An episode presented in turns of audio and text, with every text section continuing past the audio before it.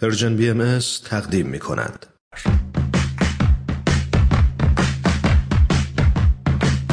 نقطه سرخط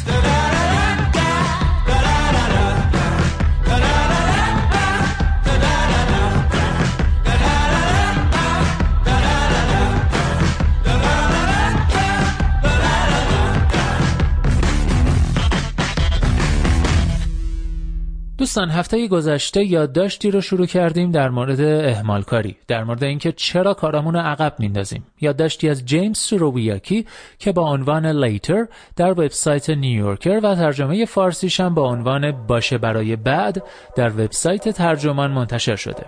ازتون دعوت می‌کنم بخش دوم این یادداشت رو البته به صورت خلاصه شده بشنوید.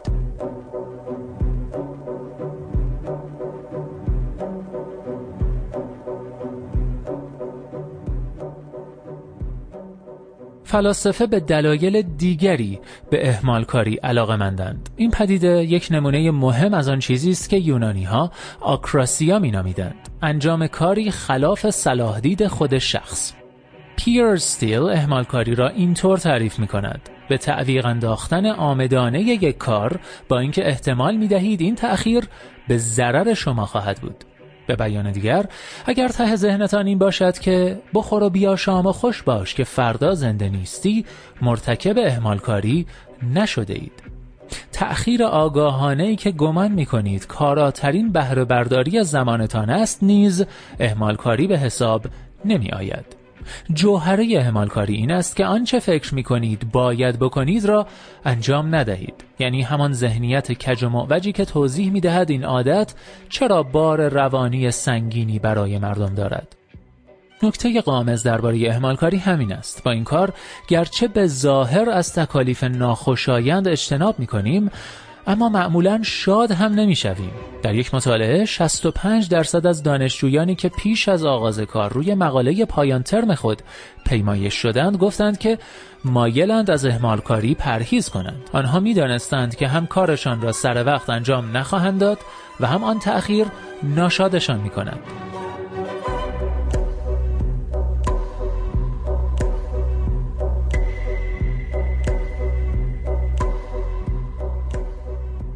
اکثر مقالات کتاب دزد زمان هم نظرند که این رفتار عجیب غیر اقلانی در رابطه ما با زمان ریشه دارد. به طور خاص همان تمایلی که اقتصاددانان تنزیل هذلولی یا hyperbolic discounting مینامند.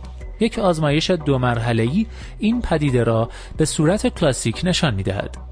در مرحله اول افراد باید بین دریافت 100 دلار امروز یا 110 دلار فردا انتخاب کنند.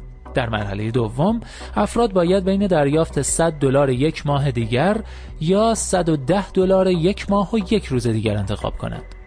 این دو انتخاب اساسا یکسانند. یک روز بیشتر صبر کن و 10 دلار بیشتر بگیر. اما انتخاب بسیاری افراد در مرحله اول آن است که مبلغ کمتر را فوراً بگیرند ولی در مرحله دوم ترجیح می دهند یک روز بیشتر صبر کنند و ده دلار بیشتر بگیرند. به بیان دیگر این تزلیل دهندگان حضلولی هنگامی که به آینده فکر می کنند توان تصمیم گیری اقلایی دارند ولی در موقعیت حال ملاحظات کوتاه مدت بر اهداف دراز مدتشان چیره می شود. در آزمایشی که یک گروه دیگر از همکاران اقتصاددان آمریکایی جورج لونشتاین انجام دادن نیز پدیده مشابهی دیده شد در آن آزمایش از افراد خواسته شد یک فیلم را برای تماشا در همان شب و یک فیلم برای تماشا در یک روز دیگر انتخاب کنند جای تعجب نبود که برای فیلمی که می‌خواستند فورا تماشا کنند معمولا کمدی های مبتزل و فیلم های پرفروش را انتخاب می کردند. اما برای تماشا در آینده احتمال بیشتری داشت که فیلم های جدی و مهم را انتخاب کنند. طبعا مشکل آن است که وقتی زمان تماشای فیلم جدی می رسد اغلب یک فیلم سطحی دیگر جذابتر به نظر می رسد به همین خاطر است که صفهای نتفلیکس پر از فیلم هایی است که هرگز دیده نمی شوند. خود مسئولیت پذیر ما هتل رواندا و مهر هفتم را در صف تماشایمان می‌گذارد اما وقتش که می‌رسد جلوی هنگوور نشسته ایم. درسی که از این آزمایش ها می‌گیریم این نیست که آدم ها کوتهبین یا سطحی هند. بلکه این است که ترجیحاتشان در گذر زمان تغییر می کند.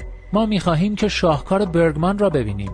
وقت کافی پیدا کنیم که گزارشمان را درست بنویسیم. پولی برای بازنشستگی کنار بگذاریم. اما وقتی آینده دراز مدت به حال کوتاه مدت تبدیل می شود امیالمان هم تغییر می کند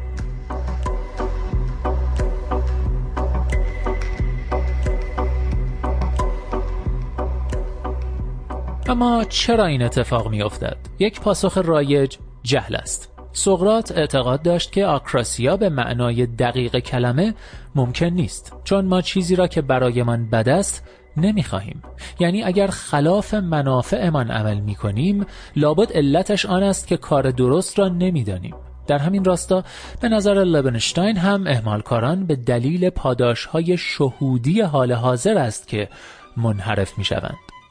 به تعبیر جان ری اقتصاددان اسکاتلندی قرن 19 میلادی دورنمای خیرهای آتی که شاید سالهای آینده به دستمان برسد در چنین لحظه ای ملالاور و مشکوک جلوه می کند و محتمل است آن را پستر از آن چیزی بدانیم که نور امروز پرتوان بر آن میتابد و می‌بینیم که در کمال تر و تازگی در چنگ ماست.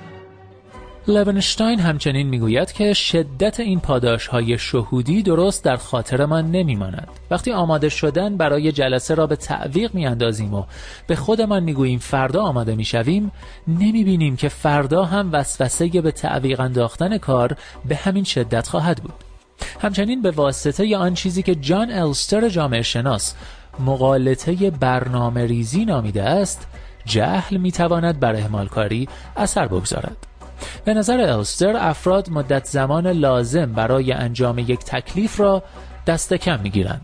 تا حدی به این خاطر که توجه نمی کنند تکمیل پروژه های مشابه در گذشته چقدر از آنها وقت گرفته است و تا حدی به خاطر تکیه بر سناریوهای بی مشکل که تصادف ها یا مشکلات غیر مترقبه را در آنها در نظر نگرفتند.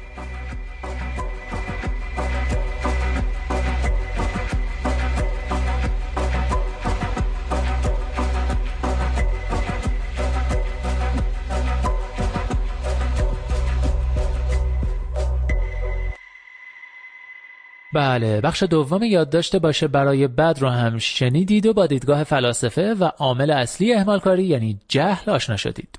اما جیمز رویاکی در ادامه یادداشت تاکید می‌کنه که با این حال همه قصه هم نمی‌تواند جهل باشد.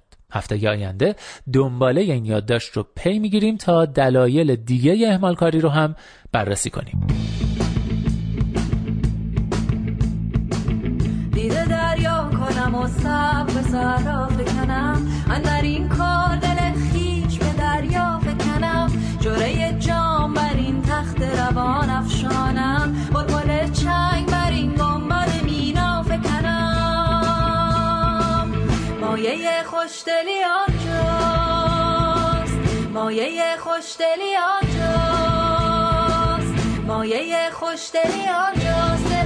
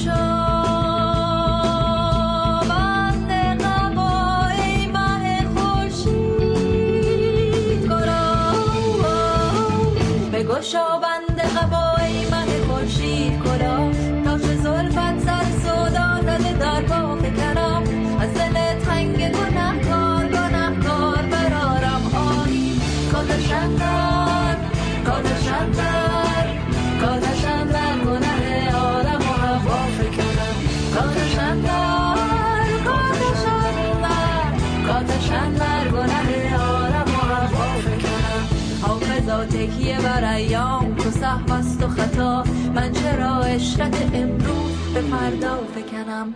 من چرا اشرت امروز به فردا فکنم؟